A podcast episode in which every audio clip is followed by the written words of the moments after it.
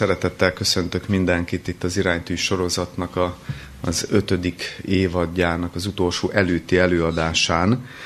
És a mai témánknak ezt a címet adtam, ugye ilyen határkérdéseket feszegetünk, hogy hol van a határ a különböző végletes emberi viselkedések és magatartások között, és a mai alkalommal a gyávaság és a vakmerőség témáját fogjuk egy kicsit körbejárni, illetve azt a arra nagy kérdésre keressük a választ, hogy hol van a gyávaságon és a vakmerőségen túl valami valódi bátorság, valami olyan emberi magatartás, amely nem ragad bele a gyávaságba, de nem is esik át a másik végletbe, a vakmerőségnek a végletébe. A gyávasággal fogjuk kezdeni, és hogyha ezt a szót kimondom, hogy gyávaság, én azt tapasztalom, hogy nagyon-nagyon ritkán használjuk ezt a kifejezést, vagy ezt a fogalmat egyáltalán. Tehát nagyon ritkán merjük használni, hogy mondjuk gyávák vagyunk. Tehát ki meri ezt magáról állítani, ki meri felvállalni azt, hogy ő azt mondja magáról, hogy ő bizony gyáván éli az életét. Ez olyan pejoratív, és olyan mértékben fenyegeti az önbecsülést, meg az önértékelést, hogy megpróbáljuk ezt szépíteni, és hogyha úgy megnézzük akár az ilyen lelki párbeszédeket, vagy lelki témákat feszegető előadásokat, sokkal inkább a félelemről beszélünk. De nem a gyávaságról. Mert amikor azt mondjuk, hogy hát igen, félünk, hát persze mindenki fél. És azt olyan könnyebb magunkra vonatkoztatni, hogy vannak bennünk félelmek. De azt, hogy van bennünk gyávaság, meg gyáva életet élünk, na ahhoz, odáig már azért nagyon-nagyon kevesen jutunk el, és azt kellene azért meghatározni ennek kapcsán, hogy hol van a különbség a gyávaság meg a félelem között. Mert valahol ugye érezzük, hogy azért a kettő nem ugyanaz. És hadd meséljek el egy elég friss tapasztalatot, ez nem egy saját tapasztalat, de résztvevője voltam. Egy 16 éves barátommal találkoztam, és azért találkoztunk volna, hogy egy beszélgetés, egy ilyen lelki gondozói beszélgetés alakuljon ki köztünk, mert hogy problémái voltak, elakadásai voltak, és összehoztunk egy ilyen találkozót. De elég nehezen tudtuk az időpontot egyeztetni, ezért legalább 2-3 héttel csúszott ez a találkozó, úgyhogy amikor már találkoztunk, akkor már igazából túl volt azon a dolgom. Összekötöttük egyébként ezt egy horgászattal, úgyhogy nagyon kellemes horgászat lett belőle, mert nem volt egy nehéz beszélgetés.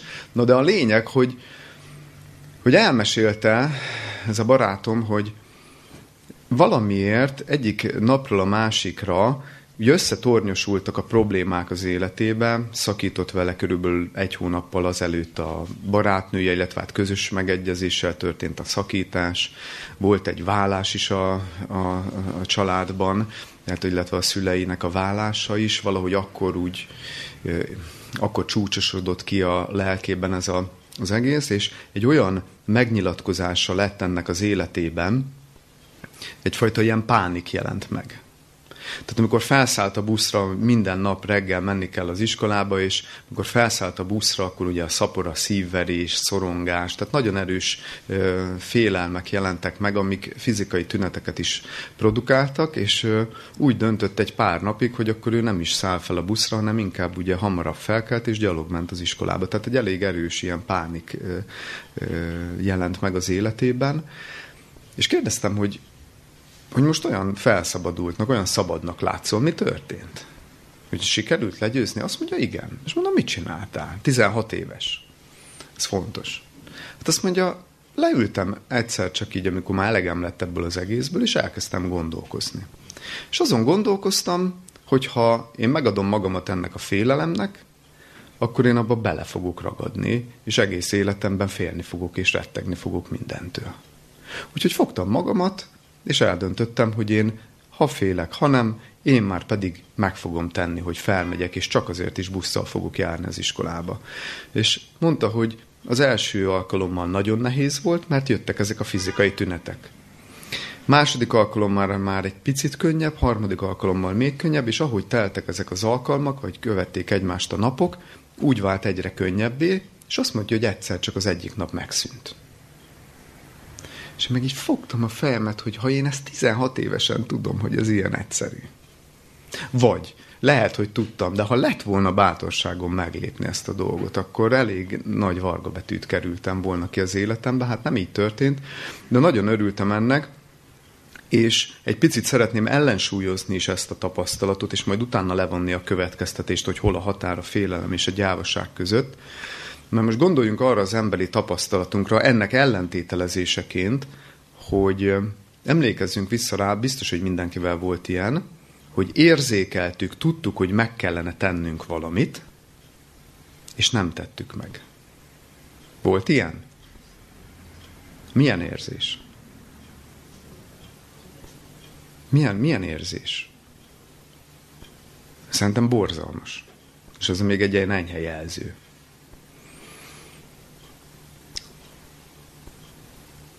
Én azt a saját tapasztalatot akarom elmesélni ennek kapcsán, amikor próbáltam még a régi életemben ismerkedni lányokkal. Oda lépni lányokhoz, akik tetszettek, és sok lány tetszett. És nem mertem oda lépni. Tudtam, hogy oda kellene lépni, de féltem, rettegtem. És minden egyes alkalommal meghátráltam. És olyan, tehát most így idézem fel ezt az emléket, így kiráz a hideg, mert hogy magamat járattam le magam előtt. Tehát, hogy úgy leépítettem saját magamat, és idővel elhittem, hogy hát én ilyen vagyok, én úgysem merek oda menni. Aztán nyilván ezt egy ideig nem bírja, vagy valahol ennek kitörési pontot kell találni. Hát az én életemben ez az volt, hogy akkor alkohol, drogok, stb., ami egy kicsi bátorságot adott. De ugye ez nem megoldás, mert oké, hogy azzal megmertem tenni, de az alkohol, a drog, bármilyen függőség, azok csak mélyítették azt a problémát, ami miatt én nem mertem odalépni a lányokhoz. És gyakorlatilag azt a következtetést ezekből az egyszerű emberi tapasztalatokból, ami a legtöbbünkkel megtörténik. Én ebből azt a következtetést vonom le, hogy a félelem és a gyávaság között a határ ott húzódik, hogy az, hogy félünk, az szinte természetes. Vannak mindannyiunknak félelmei, de nem arra vagyunk teremtve, vagy nem arra vagyunk kárhoztatva, hogy meg is adjuk magunkat a félelmeinknek. A gyávaság az gyakorlatilag az állandósult és le nem győzött félelmek. Az állandósult és le nem győzött félelmek. Így lehetne definiálni nagyon egyszerűen a gyávaságot, és aki fél, az még nem biztos, hogy gyáva. De aki gyáva, az biztosan fél. Tehát valahogy így tudnám ezt úgy plastikusan érzékeltetni, és erre érdemes nagyon odafigyelni. És hadd hozzak egy szempontot a Bibliából is. Nagyon érdekes, nagyon kevés helyen szerepel a gyávaság szó a Bibliában. Más megfogalmazásban egy picit többször, de még mindig össze nem hasonlítható a félelemnek a megjelenési számával. De az a pár hely, ahol szerepel, az viszont annál súlyosabb és annál fontosabb. És az egyik ilyen ige, az a Jelenések könyve 21. fejezet, ez a Biblia utolsó előtti fejezete. És a 7.-8. vers, tehát Jelenések könyve 21. fejezet, 7.-8. vers egy nagyon érdekes dolgot mond nekünk a gyávaságról, amire lehet, hogy nem is gondolnánk. A következőképpen hangzik ez az ige szakasz. Azt mondja, aki győz, örökségül nyer mindent. És annak Istene leszek, és az fiam lesz nékem. A gyáváknak pedig, és a hitetleneknek, és utálatosoknak, és gyilkosoknak, és paráznáknak, és bűbájosoknak, és bálványimádóknak, és minden hazugoknak, azoknak része a tűzzel és kénkővel égő tóban lesz, ami a második halál. Na most itt az utolsó részbe nem megyünk bele, csak zárójelbe annyit, hogy egyébként a Biblia sehol nem beszél pokolról, meg a pokol rétezéséről. Egyébként pont ez az az igehely, ami ezt beazonosítja, hogy amikor kénkővel, meg tűzzel égő tó, amit ugye pokolként azonosítanak sokan, az akkor semmi másról nem beszél a többi igehelyben is a Biblia, mint a második halálról. Tehát nem egy valóságosan létező helyről szól, ahol a gonoszok majd örökké tartó szenvedésben lesz részük, ez elég messze áll az Istennek a jellemétől, nem minden esetre ez az egyik igehely, de nem ezért idéztem ezt az igét, hanem azért, mert van itt egy nagyon komoly felsorolás. Mégpedig ez a felsorolás ilyeneket említ, hogy hitetlenek, utálatosak, gyilkosok, paráznák, bűbájosak. Tehát válogatott bűnök lajstroma, de a gyávasággal kezdi. A gyávasággal kezdi.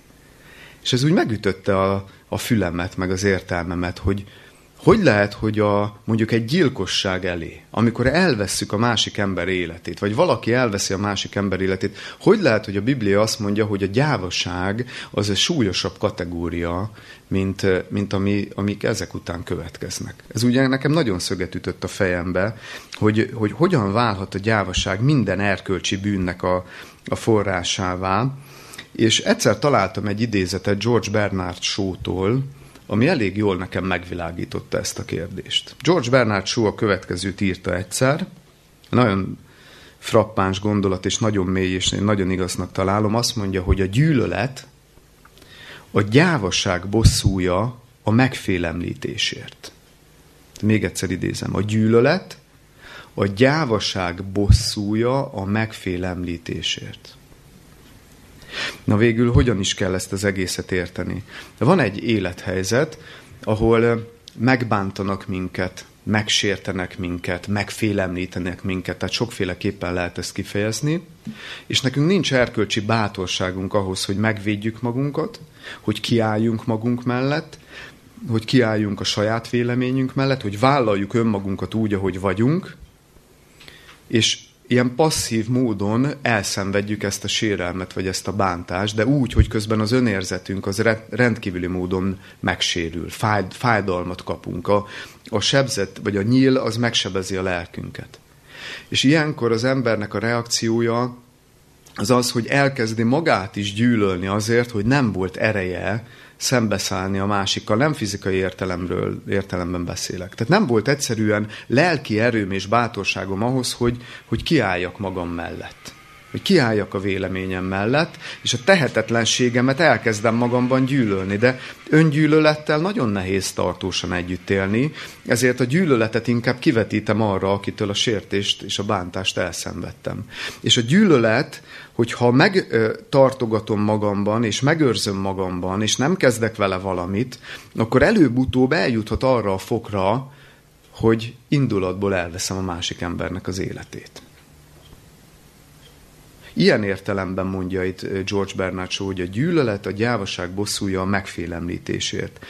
És lehet, hogy részben igaz az, hogy persze a gyűlölet miatt gyilkolunk, vagy gyilkolt a másik ember, de valójában a gyávaság áll a háttérben. A legmélyebb indítékot valahogy a gyávaságnak a talajáról indul, és az is gyávaság, hogy a gyilkos nem mert szembenézni a saját érzéseivel és félelmeivel, és a saját gyávaságával. Hagyta, hogy a gyűlölet eluralkodjon rajta, és nem ő tanult meg uralkodni a gyűlöletén. De még tovább megyek, és még mélyebbre megyek. Azt is kimerem jelenteni, hogy gyáva volt ez az ember megbocsátani annak az embernek, aki őt megbántotta és megsértette. Gyáva volt megbocsátani.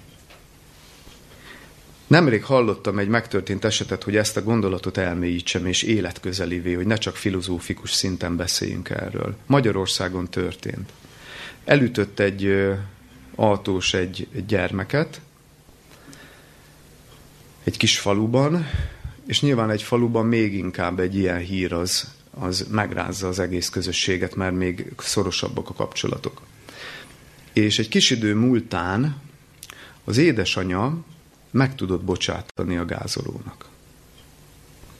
És még csak nem is annyira ez az érdekes, hanem az, hogy mi volt a közösségnek a reakciója.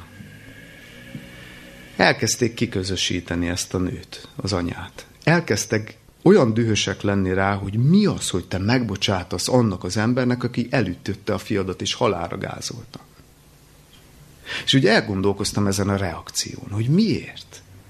Miért miért azt az anyát kezdi el kiközösíteni a közösség, és miért arra lesznek dühösek, aki megbocsátott, és aki elveszítette a fiát. Itt valami nagyon komoly dolog van a háttérben, és én arra jöttem rá, hogy azért dühödtek fel a falubeliek, mert valahol mindenki a lelke mélyén érzi és tudja, hogy az őt ért bántalmak és sértéseken csak akkor tud úrrá lenni, és csak akkor tud szabad életet élni, hogyha megbocsát. Mert semmi más nem képes a lelki terhet levenni az emberről, csak a megbocsátás. És ezt mindenki érzi és tudja, csak nem akar ebbe az irányba menni. Mert ez olyan bátorságot igényel, hogy szembenézzek önmagammal, hogy inkább hagyják az emberek, hogy az érzelmek, a harag, a bosszúvágy, a méreg, a düh, az indulat megkötözze őket. És inkább azt a valakit közösítik ki, aki a jelenlétével, a puszta jelenlétével állandó megítélés alá helyezi őket. Hogy nekem is így kéne. Nekem is ebbe az irányba kéne haladnom, de nem, mert az túl nehéz az út. Szóval a gyávaság ezért áll minden bűnök előtt, és minden bűn ebből fakadhat nagyon könnyen, mert ott van a legmélyen. De hadd mondjak egy másik nagyon jó példát a gyávaságra, ami szintén nagyon fején találja a szöget, az életnek egy kicsit más területén. Csernus Imrétől idézek egy gondolatot. Azt mondja, a gyávaságnak két szintje van. A nagyon-nagyon gyáva, az csak fejben csalja meg a feleségét. Azt mondja, aki kevésbé gyáva, az a gyakorlatban is megteszi. De mind a két csoport gyáva leülni a társával, és elmondani neki azt, hogy szívem, észrevettem valaki mást. Nem történt még semmi, de beszéljük meg, miért van ez. Szerinted mi az, ami nem működik kettőnk között, és miért nem működik? Azt gondolom, hogy a valódi emberi tartás mutatkozik meg az ilyen krízisekben. Szerintem itt a Csernus Imre nagyon fején találja a szöget, és az életünknek arra a területére alkalmazza a gyávaságot, vagy ott veszi észre a gyávaságot, hogy nem merünk őszinték lenni egymással. Nem merjük felvállalni, hogy valóban kik vagyunk. Kicsit mindannyian szerepeket játszunk, akár még a legintimebb szeretett közösségeinkben is. Nem merünk őszinték lenni, nem merjük felvállalni a valódi mi voltunkat, és ez nagyon könnyen ide vezethet. És azt mondja, hogy mind a két esetet gyávának nevezi. Aki eljátszik a gondolattal, azt is, aki megteszi, azt is. Mert mind a kettő végső soron nem merte ezeket az érzéseit megosztani azzal a valakivel, akire egyébként ez tartozik. Persze, valahogy tisztáznunk kell azt is, mert a témánk az kettős, és a vakmerőségről is szeretnék néhány gondolatot szólni, a gyávaságról ennyi. Azért nem akarok ennél mélyebben belemenni, mert valahol a 10 valahanyadik előadásban beszélgettünk erről. Volt egy ilyen előadás, hogy gyáva életből bátor élet hogyan. És nem akarom nagyon ismételgetni magamat, bár az ismétlés a tudás anyja, de most itt a gyávaságot egy picit leszárnánk, és átlépnénk a vakmerőségre, de hogy a kérdés az, hogy hogyan fordul át a gyávaság vakmerőségbe, hogy miért a vakmerőség az ellenpólusa a gyávaságnak, és nem mindig fordul át, tehát nem minden gyáva ember lesz a másik végletben, de azért nagyon gyakran sikerül ez, mégpedig hogyan, és itt megint csak egy emberi tapasztalatra szeretnék appellálni, és titeket kérdezni, hogy átélte valaki közülünk olyan jelenetet, leginkább ez még fiatal korban, iskolás korban történik meg, hogy az osztályban, vagy az utcabeli gyerekek között úgy ránk ripakodtak, vagy úgy ránk parancsoltak, hogy gyáva vagy, úgysem mered megtenni. Nem tudom, hogy történt-e ilyen velünk. Jó, úgysem mered megtenni, hát te gyáva vagy. És akkor ugye mi erre a reakció? Hát na, de hogy vagyok én gyáva, és akkor megtesz az ember olyan őrültségeket, olyan vakmerő dolgokat, amire semmi szükség nem lenne. Az égvilágon semmi szükség. Miért? Hát, hogy a többiek nehogy azt gondolják már rólam, hogy gyáva vagyok. Tehát valahol így csap át a gyávaság vakmerőségbe, hogy a gyávaságot akarjuk leplezni a vakmerőséggel. Hogy a gyávaságot nem merjük felvállalni, nem ismerünk róla gondolkozni, tabu téma, ki sem merjük mondani magunkra ezt az igazolást, de amikor mégis felszínre törne, és úgy van egy gyenge pillanatunk, amikor úgy éppen nem foglaljuk el magunkat semmivel, meg nem tompítjuk el az agyunkat semmilyen zajjal, hanem lenne egy kis időnk az életünk nagy dolgain gondolkozni, akkor úgy felszínre törne ez a beismerés, hogy hát lehet, hogy azért gyáván élem az életem. Na hát ilyenkor akkor rögtön kidobja az agyunk, hogy na ezzel azért nem szabad szembesülni, ez csak úgy érzés szintjén jön fel, akkor gyorsan a kompenzálásnak a törvényszerűsége miatt átesünk a másik végletbe, és elkezdünk valami olyat tenni, aminek köze nincs a bátorsághoz. Pusztán vakmerőség. Nemrég láttam egy videót az interneten, ahol most ez ilyen divat, hogy minél veszélyesebb helyeken kell selfie-t készíteni magadról. Nem egy haláleset volt már, hogy olyan veszélyes, ha leesett a szikláról, meg stb. Meg felmásznak ilyen, nem tudom, ilyen vezetékekre, vagy oszlopokra, amik ilyen nagy feszültségű áramvezetékeket továbbítanak, meg ilyen helyekre, és nem két haláleset volt már ebből. Az értelmetlen halál kategóriáját ennél jobban talán nem lehetne kimeríteni, de nem csak ez volt a videóban, hanem az is, hogy emberek nagyon veszélyes helyeken mutatnak be különböző gyakorlatokat. Tehát mondjuk itt, nem tudom, az Empire State Buildingnek a tetején, ott a szűk kis korláton, ott ugrik mondjuk szaltót valaki, meg ilyenek. És mindenki lájkolja ezeket a videókat. Tehát mindenkinek tetszik, és a vakmerőség az ki lett kiáltva dicsőséges dolognak, meg bátor dolognak.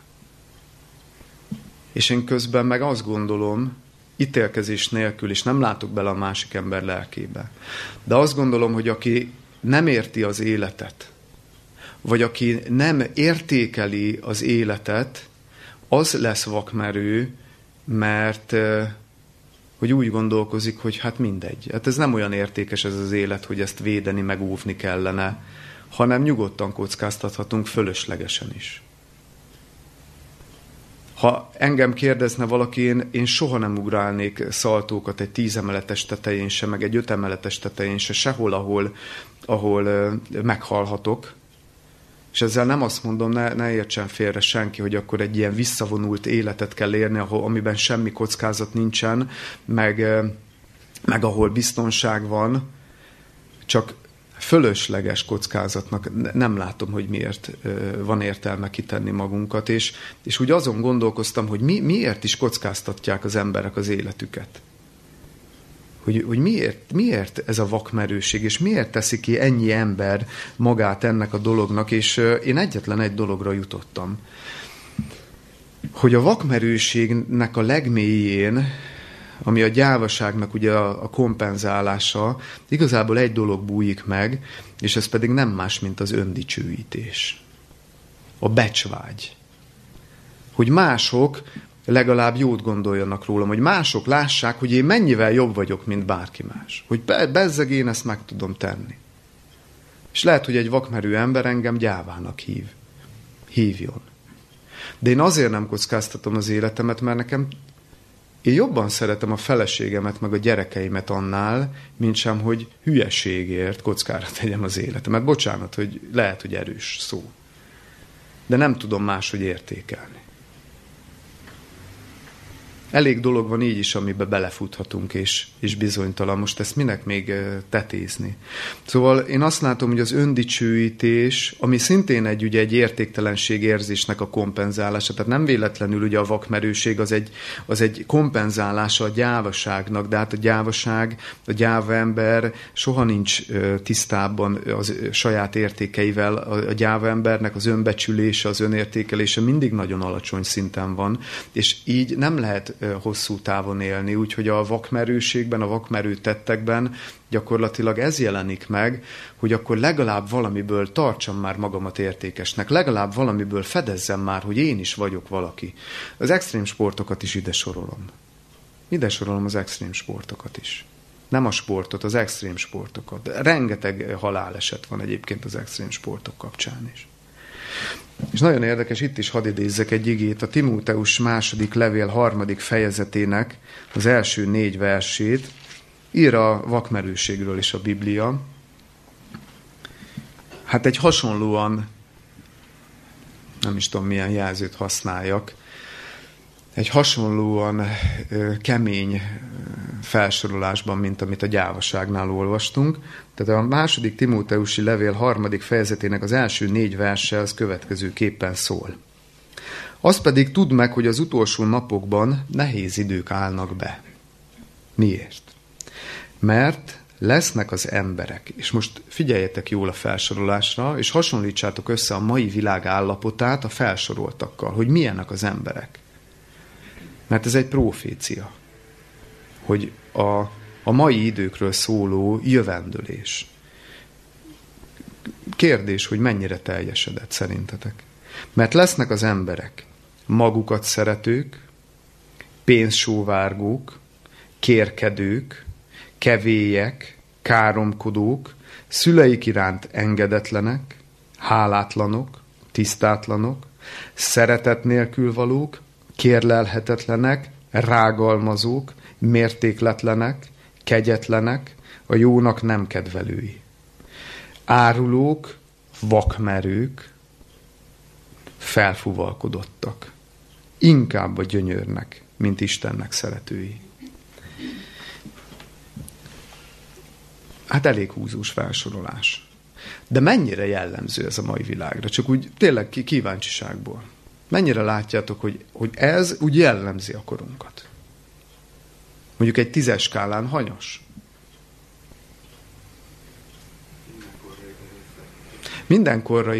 Mindenkorra igaz, de valahogy én azt látom, hogy a mai korunkra különösen. Most csak, hogy mivel kezdődik a felsorolás, ugye magukat szeretők, pénzsóvárgók. Pont ma tartottam egy előadást Halásztelken, és ott 5.-8. osztályosoknak kellett értékrendről tartani egy kis beszédet. Nagyon-nagyon jó élmény volt egyébként, és meglepően bölcs hozzászólásokat kaptam. És ott is hivatkoztam egy felmérésre, egy nagyon kiterjedt és nagy létszámú, vagy nagy alanyszámú felmérésre, ahol azt vizsgálták, hogy az embereknek mi a legfőbb célja. Az emberek 80%-a a meggazdagodást tartja az élete legfontosabb életcéljának. 80%. Most csak egy gondolat, nem is ez a témánk, csak egy pici kitekintést akartam ebbe az irányba is tenni. Tehát, hogy egy ilyen felsorolásban helyezkedik el a vakmerőség is. És mielőtt tovább ugranánk, mert rendben, hogy beszélünk egy kicsit a gyávaságról, meg beszélünk egy kicsit a vakmerőségről, de azért mégiscsak ennek a sorozatnak ugye az a célja, hogy valahol ezek a végletek között megtaláljuk azt, ami ugye az embert igazán emberré teheti, vagy az egészséges emberi magatartást meg tudjuk találni.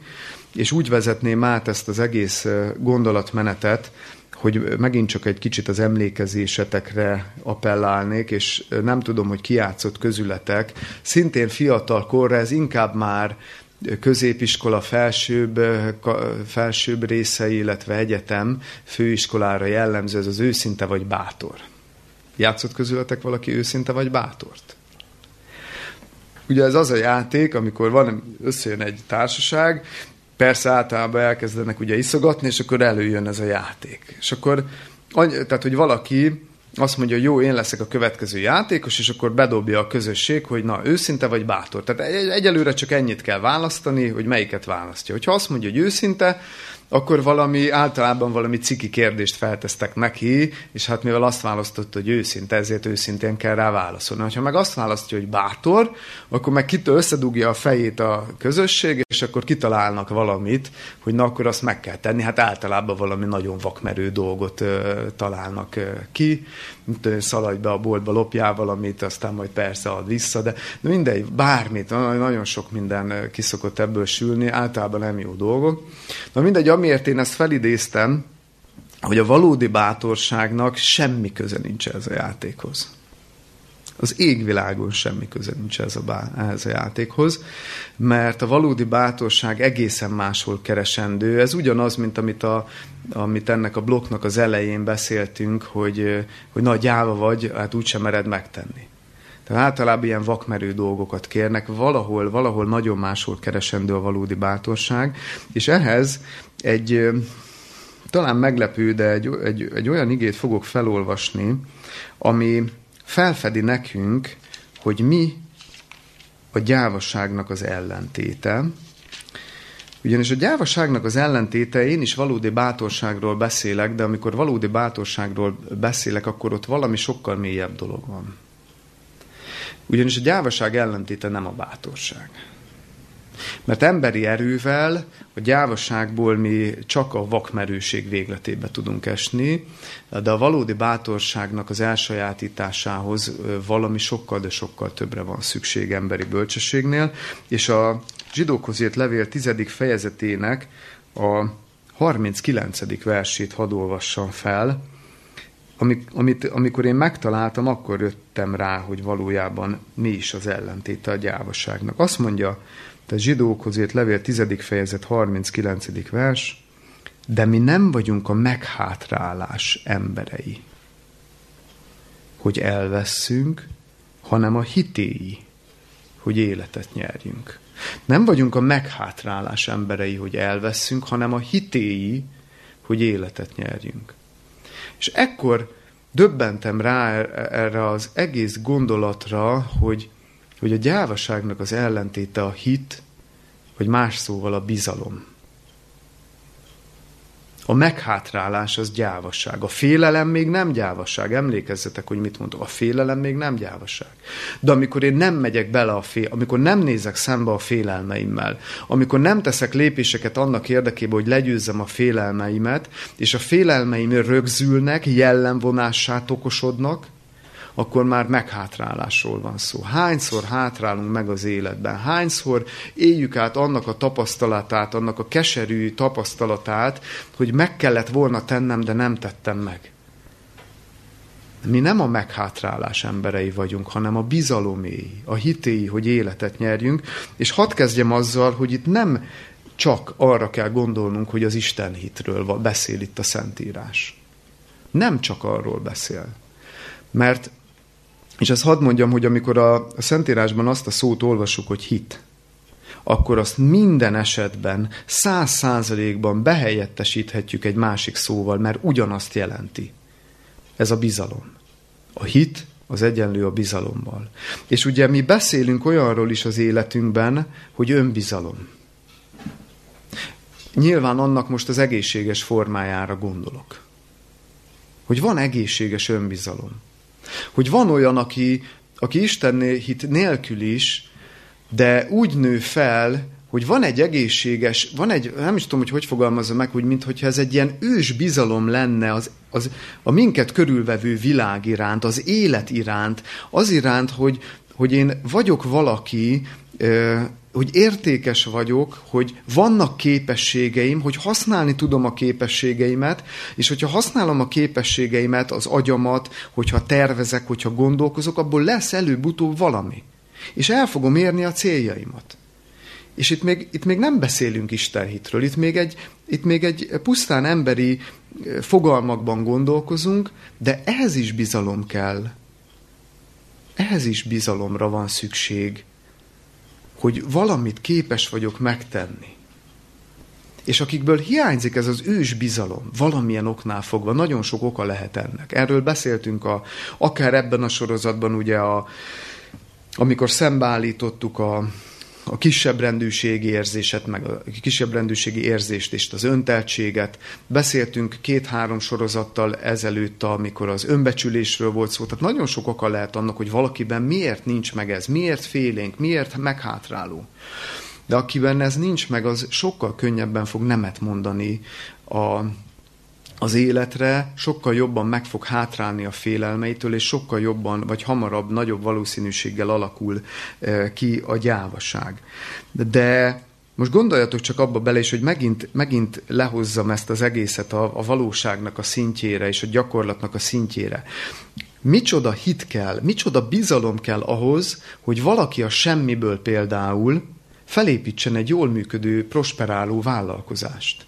Hány és hány ilyen példát látunk az életben, hogy emberek istenhit nélkül, de elterveznek valamit, és megvalósítják.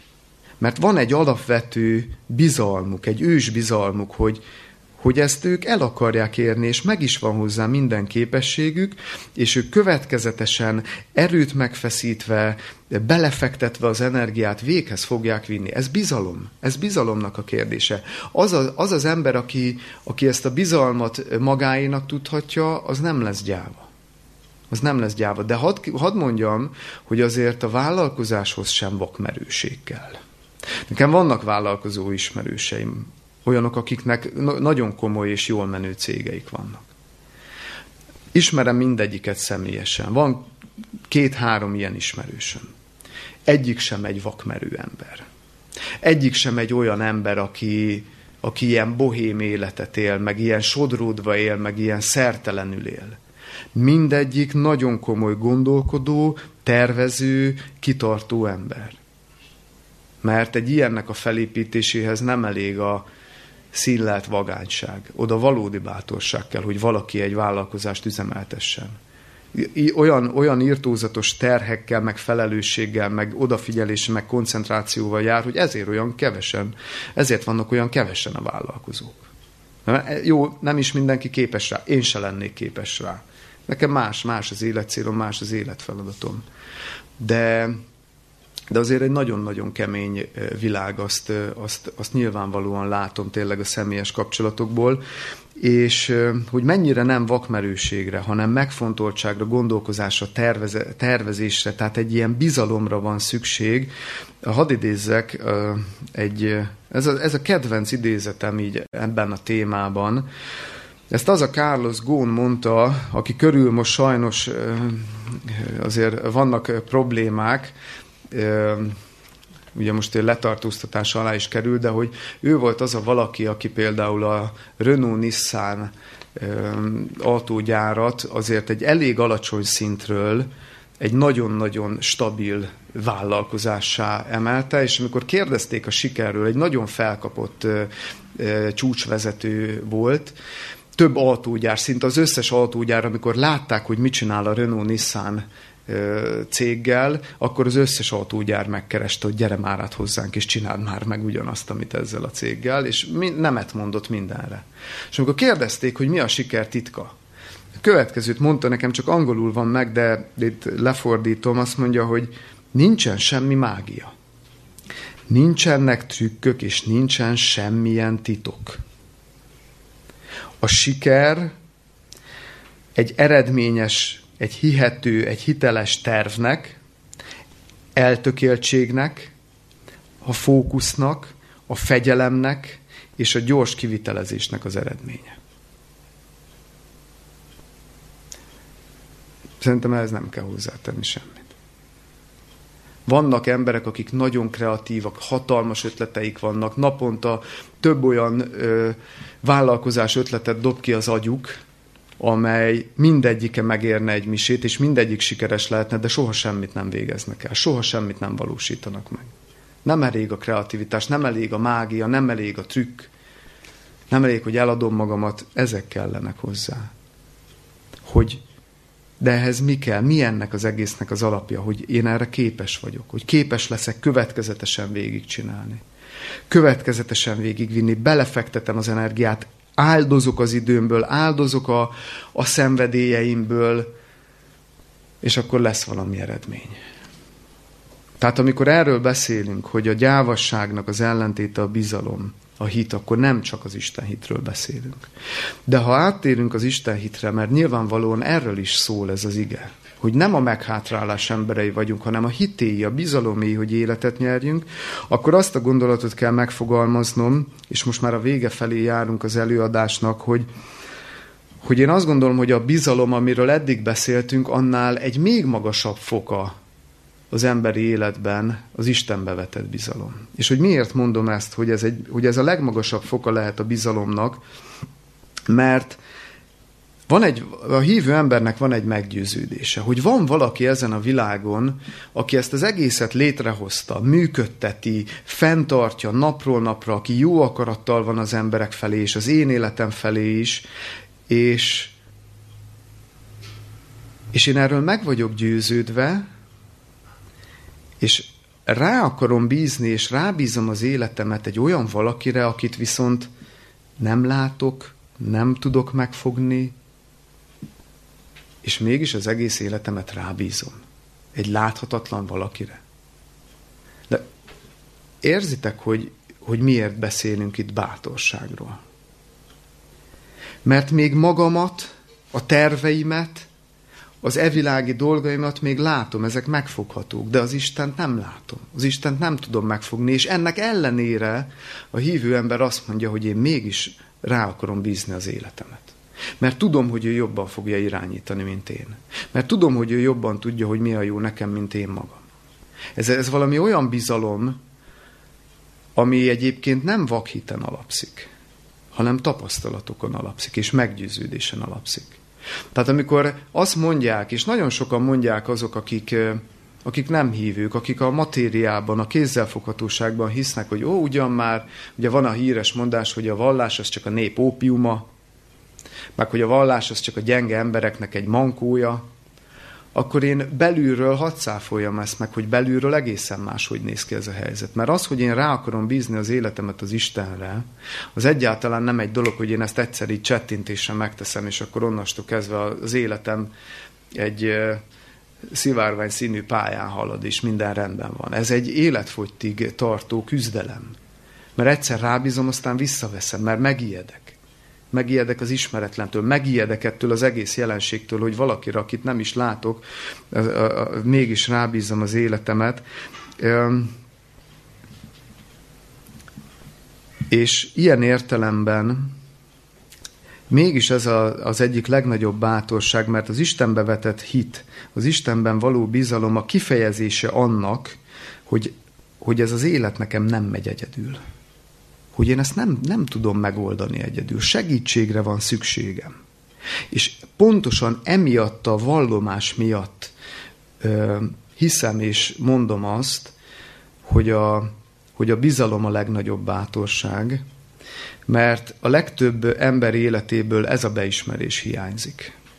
Sokszor mondtam nektek, mert hogy ugye szenvedélybetegekkel foglalkozok lévén, hogy én is szabadult szenvedélybeteg vagyok, és döbbenetes látnom azt a tapasztalatot szinte nap mint nap, hogy embereknek az élete, tehát most szó szerint az élete egy dolgon múlik, hogy nem tudják kimondani azt, hogy beteg vagyok, segítsetek. A statisztikák azok nem szépek, a mutatók nem szépek. Sokkal több szenvedélybeteg hal bele a betegségébe, mint amennyi meggyógyul, csak hogyha valaki meggyógyul, azt ugye egyből piedesztálra emeljük. De sokkal többen vannak, akik nem gyógyulnak meg, sajnos. De azért a végső oka ennek ennyi, hogy nem képesek bevallani, hogy segítségre van szükségem. Emberek, segítsen valaki, mert nem fog menni magamtól. És miért nem merik ezt bevallani? Miért nem tudják ezt bevallani? Azért, mert ez alázatot igényel. Most leegyszerűsítem ezt a kérdést, tudom, de muszáj leegyszerűsíteni. Azért, mert alázatot igényel. És a büszke emberi természet, hogy majd én megcsinálom, majd én magam, majd nekem, majd én tudom, hogy mi a jó nekem, majd én megszerzem a boldogságomat, majd én, ez nem engedi. Ez nem engedi ennek az egyszerű vallomásnak a kimondását. Ennyire van mindenki a boldogságtól. Érdekes, tegnap előtt, hétfőn voltam Budapesten van egy átmeneti hajléktalan szálló, és ott önkéntesként szoktam havonta egyszer megjelenni. Hasonló témákban szoktam ott előadást tartani, és ott is nagyon jó beszélgetések követik az előadásokat. Ezen az átmeneti hajléktalan szállón olyan emberek vannak, akiknek a 90%-a érintett a függőségekben. 2 évig lehet ott egy ember. és 2 év után tovább kell menni, addig gyakorlatilag szinte tehát ilyen pár ezer forintos költsége van az egész ottlétnek. Sokan dolgoznak már, sokan épülnek, vannak csoportfoglalkozások, stb. És a hétfői egy nagyon érdekes volt, az önsajnálatról beszélgettünk, és a beszélgetésben említettem a vége felé, az alkalom vége felé, hogy az önsajnálatnak azért van egy ellenpólusa, mert az önsajnálkozó ember nem akar szembenézni az élete nehézségeivel, nem akarja vállalni a felelősséget, hárítja a felelősséget azáltal, hogy nyalogatja a sebeit és megpróbál szeretetet meg elismerést koldulni, de nem meri kimondani, hogy na, ez van. Nem meri vállalni, hogy én vagyok a felelős, és éppen ezért az önsajnálatnak az ellenpólusa az az alázat. Amikor elfogadom, hogy igen, én voltam, én vagyok a felelős a dolgokért. Nem mindenért, de amiért igen, azért vállalom maximálisan. De ez alázatot igényel. És amikor ehhez a ponthoz értem, akkor az egyik lakó, egy nagyon őszinte, egy rettenetesen őszinte lakó, így kiszakadt szinte belőle, hogy na állj meg. Azt mondja, hogy ez az alázat, most, hogy ezt kimondtad, ez egy akkora mérce, amit én nem tudok megugrani. Azt mondja, hogy én olyan büszke ember vagyok, hogy nekem az alázat az nem is kívánatos. Úgyhogy légy szíves, ne hagyd most magamra ezzel a gondolattal, hogy ezt most így kimondtad, hogy alázatra van szükség, mert én ezzel most nem tudok mit kezdeni. És az volt de döbbenetesebben a tapasztalatban, mert tényleg egy nagyon őszinte valakiről van szó, és szerintem sok millió embernek a ki nem mondott gondolatát erősítette fel. Amikor ezt mondta, hogy én büszke vagyok, és én nem akarok alázatos lenni. Na én ezért mondom, hogy a bizalom, az Istenbe vetett bizalom a legnagyobb bátorságot igényli az embertől, mert el kell ismerni dolgokat, hogy nem körülöttem forog a világ, és nem én vagyok az oka annak, hogy a világ forog. És ez kemény az embernek, a büszkesége miatt. És a harmadik és utolsó pontom, hogy a valódi bátorság az micsoda, hogy se nem vakmerőség, se nem gyávaság, és hogy miben határozhatjuk meg, és itt Márai Sándortól szeretnék idézni. Azt mondja Márai, nincs szégyelnivalód az életben. Csak a gyávaság a szégyenletes, mellyel az ember nem tud adni, vagy nem mer elfogadni érzéseket. Ez is egy szempontja a gyávaságnak. Azt mondja Márai, hogy a gyávaság az abban érhető tetten, hogy az ember nem tud adni, és nem mer elfogadni érzéseket. Erről szólt ugye Csernusnak is az idézete az elején. Hogy nem tud adni, és nem mer elfogadni érzéseket. Meséltem már, de ide kívánkozik. Régi életemben úgy éltem meg a párkapcsolataimat, amikor valamiért mégis oda mertem menni, és sikerrel jártam, hogy mindig eljött egy pont, ami általában elég rövid időn belül bekövetkezett, amikor én azonnal kiléptem a kapcsolatból. Egyetlen egy kapcsolatom volt, amiből nem én léptem ki, az összes többiből én. Pár napon, 1-2 héten, maximum 1 hónapon belül. És ez a pont az volt, amikor észrevettem a másikon, hogy belém szeretett. Azonnal léptem. Miért? Mert rettegtem attól a gondolatától, hogy fel kell vállalnom magamat. Egy szeretett kapcsolatban nem játszhatok szerepeket. Ki fog derülni a másik számára, hogy ki is vagyok én valójában? Hát én oda mentem hozzá, mint egy vicces, enyhén spicces, berúgott csávó, aki szórakoztató, aki jópofa. De hát ez nem én vagyok. Én nem ilyen vagyok. És hogyha lehull a lepel, akkor biztos, hogy ott fog hagyni, és én ezt a fájdalmat nem akarom átélni.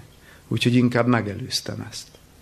Nem mertem sem adni szeretetet, sem elfogadni. De közben meg érzitek, hogy ez egy mekkora keserű élet, meg kínzó rabság, mert az ember meg közben nem tud nem vágyakozni a kapcsolatra. Nem tud nem vágyakozni arra, hogy szeretetben megélje a másik nemmel a kapcsolatát. Nem tud erre nem vágyódni. Persze, hogy vágyódunk rá. Csak közben itt van ez a gát, ott legmélyen belül. Csak a bátor ember mer igazán szeretni. Ez egy nagyon-nagyon fontos gondolat így a vége felé. Csak az igazán bátor emberek mernek igazán szeretni azért, mert a valódi szeretet kapcsolatok járhatnak a legnagyobb szenvedéssel és fájdalommal. Mert aki nem éli meg mélyen a szeretetet, aki nem éli meg mélyen az elköteleződést, a kapcsolódást, az intimitást, annak kevésbé fog fájni, ha elveszíti azt a valakit. És ez a kockázat mindig benne van a valódi szeretetben. Akár úgy, hogy szakításra kerül sor, akár úgy, hogy fizikailag elveszítem a másikat, mert eltávozik az élők sorából. És aki nem bátor, az nem ismer igazán szeretni. Mert a lelke mélyén fél ettől a nagyon valóságos és a világunkhoz hozzátartozó emberi tapasztalattól, az elveszítéstől, és az ettől való fájdalomtól. És láttam egyszer egy színdarabot, amiben ez sokkal szebben meg van fogalmazva, mivel színdarab, nem tudtam visszakeresni az interneten a konkrét dialógus, csak úgy nagyjából idézem fel, nem tudom, hogy látta-e valaki az Árnyország című színdarabot. Ezt egyébként a Kaposvári Csiky Gergely Színháznak a társulata játszotta, de az országban több helyen mentek vele, pár évvel ezelőtt, nem tudom, hogy játsszák-e még. Ez a színdarab egyébként C.S. Lewisnak az életének egy szakaszáról szól.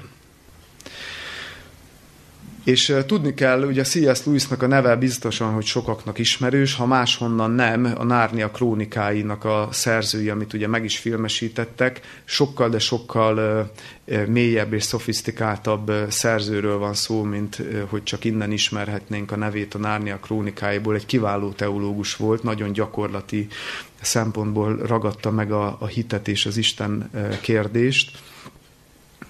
Szoktam tőle például idézni azt, hogy a szenvedés az Isten megafonja, hogy egy alvó világot ébrezgessen.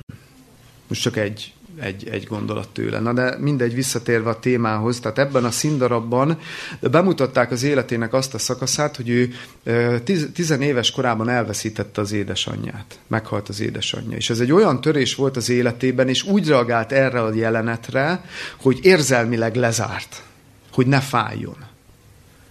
Nem akarta tudatosítani magában ezt az egészet, lezárt, és az egész további életét ez meghatározta, és az első nő, aki valamilyen érzelmet is ki tudott belőle csikarni, az egy olyan nő volt, akivel már felnőtt korában találkozott, de hamar kiderült, és elkezdődött közöttük egy szerelem, egy kapcsolat, de hamar kiderült, hogy ez a nő beteg, halálos beteg, és meg fog halni.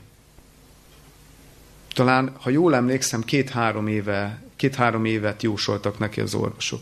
És döntéshelyzetbe került a C.S. Lewis, hogy mit válasszon. De mondom, ez egy színdarab, de egy valósággal megtörtént esemény. És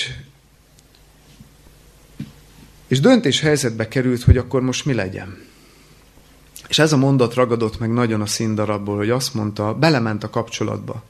Vállalta annak a kockázatát, akkor is, hogyha tudta, hogy el fogja veszíteni, de át akarta élni azt, hogy szeretetet ad, és szeretetet kap. Valódit és őszintét. És azt mondta, hogy ez minden fájdalmat és minden szenvedést megér, mert különben csak egy gyáva élet marad számára. És azt a mondatot írta le, hogy az hangzik el ebben a színdarabban, hogy a fiú, visszautalva a tinédzserkori önmagára, hogy a fiú elmenekült a fájdalom elől. A férfi viszont már vállalta azt. A férfi már vállalta a fájdalmat. És ezt a gondolatot megerősítendő szeretnék utolsóképpen egy igét felolvasni, a János első levele 4. fejezetének a 18. versét, hogy a bátor élet az gyakorlatilag nem más, mint a a szeretetnek az élete. A valódi szeretettel való élés. János első levele 4. fejezetének a 18. verse ezt így erősíti meg. A szeretetben nincs félelem. Sőt, a teljes szeretet kiűzi a félelmet, mert a félelem gyötrelemmel jár. Aki pedig fél, nem lett teljessé a szeretetben. Tehát itt a félelmet, és azzal együtt, hadd mondjam, a gyávaságot is. Teljesen ellentétbe állítja a szeretetnek az érzésével. Hoztam egy pár példányt, és most hadd ajánljam is, félelem és elrejtettség, erről szól. 30 oldal, 350 forint. Teodor Bové, svájci lelkész, a mai ember nagy kérdései, ő is szembeállítja az félelmet és a szeretetet, ő a szeretetet elrejtettségként definiálja. Amikor biztonságban vagyunk. De hát mikor vagyunk biztonságban? Egy kisgyermek mikor érzi magát biztonságban? Az anya karjaiban. Amikor szeretve érzi magát. A mai embernek ez a nagy tragédiája, hogy a szeretetet leértékelte. Mindenki beszél a szeretetről, a szeretetnek a mázáról, a hamis szeretetről, de senki nem meri ezt igazán átélni. Hogy milyen az, amikor én átadom magamat a másiknak. Amikor vállalom magamat mindenestől. Csupaszon, lemeztelenített formában. És erre vágyik mindenki, mert amikor szeretve vagyunk, biztonságban vagyunk. De ki meri ezt vállalni? Az a bátor ember, aki ezt meri vállalni, mert a szeretetnek az életelve, a szeretet életelve mentén való élés, az megóv a gyávaságtól, hiszen aki szeret és szeretve van, az nem fél attól, hogy őszinte legyen a másikkal, hogy jaj, nem merem neki megmondani az igazságot, mert vajon mit fog rólam gondolni, meg hogyan fog reagálni. Hát azért mondom meg neki az igazságot szeretettel, mert szeretem. És nem akarom, hogy abban a hiszemben éljen, hogy hazugságban éljen. Jobban szeretem annál, mint hogy azzal foglalkozzak, hogy jaj, velem mi lesz, hogyha én megmondom. Ezért óv meg a szeretet, a valódi szeretet a gyávaságtól. De megóv a vakmerőségtől is, mert nem kockáztat fölöslegesen. Miért? Mert szereti a másikat. Mert azt akarja, hogy ott legyen mellette, és tudjon neki segíteni, és tudja őt támogatni, és nem kockáztatja butaságokért, és öndicsőítésért, meg evilági becsvágyért. Nem kockáztatja az életét, mert szereti a másik embert. Így óv meg minket a szeretet a vakmerőségtől is. Tehát az győzhet végül a gyávaság felett, és a vakmerőséget is az kerülheti el, aki nem a másik embert akarja legyőzni. Így vagy úgy. Indulattal, erőszakkal, agresszióval. Hanem aki a saját érzései felett akar győzni. Aki saját magát akarja legyőzni. Aki szembefordul a saját önző, beteg énnyével, az egójával. Az a bátor ember. Én ezért hívom nem a keresztényeket, a hívő embereket, a bizalommal élő embereket, bátor embereknek. És ez nem mindig kapcsolódik Isten. Itt ismerek olyan embereket, akik nagyon bátrak, mert szembe akarnak fordulni önmagukkal, és le akarják győzni a saját gyengeségeiket. Azok a bátor emberek. Én ezt kívánom, hogy saját magunkat akarjuk legyőzni ebben az életben, ne a másikat. Ez a szeretet életelve. Hogy a másiknak mindent meg akarok adni, de azért magammal szemben nagyon kritikus vagyok, és mindent megteszek, hogy én változzak. Ne a másiktól akarjam várni a változást. Ne elvárásaim legyenek a másikkal szemben, erről is beszéltünk. Hanem én akarjak változni, és jó példát mutatni. Kritizálni könnyű. Kritizálni a gyáva emberek kritizálnak.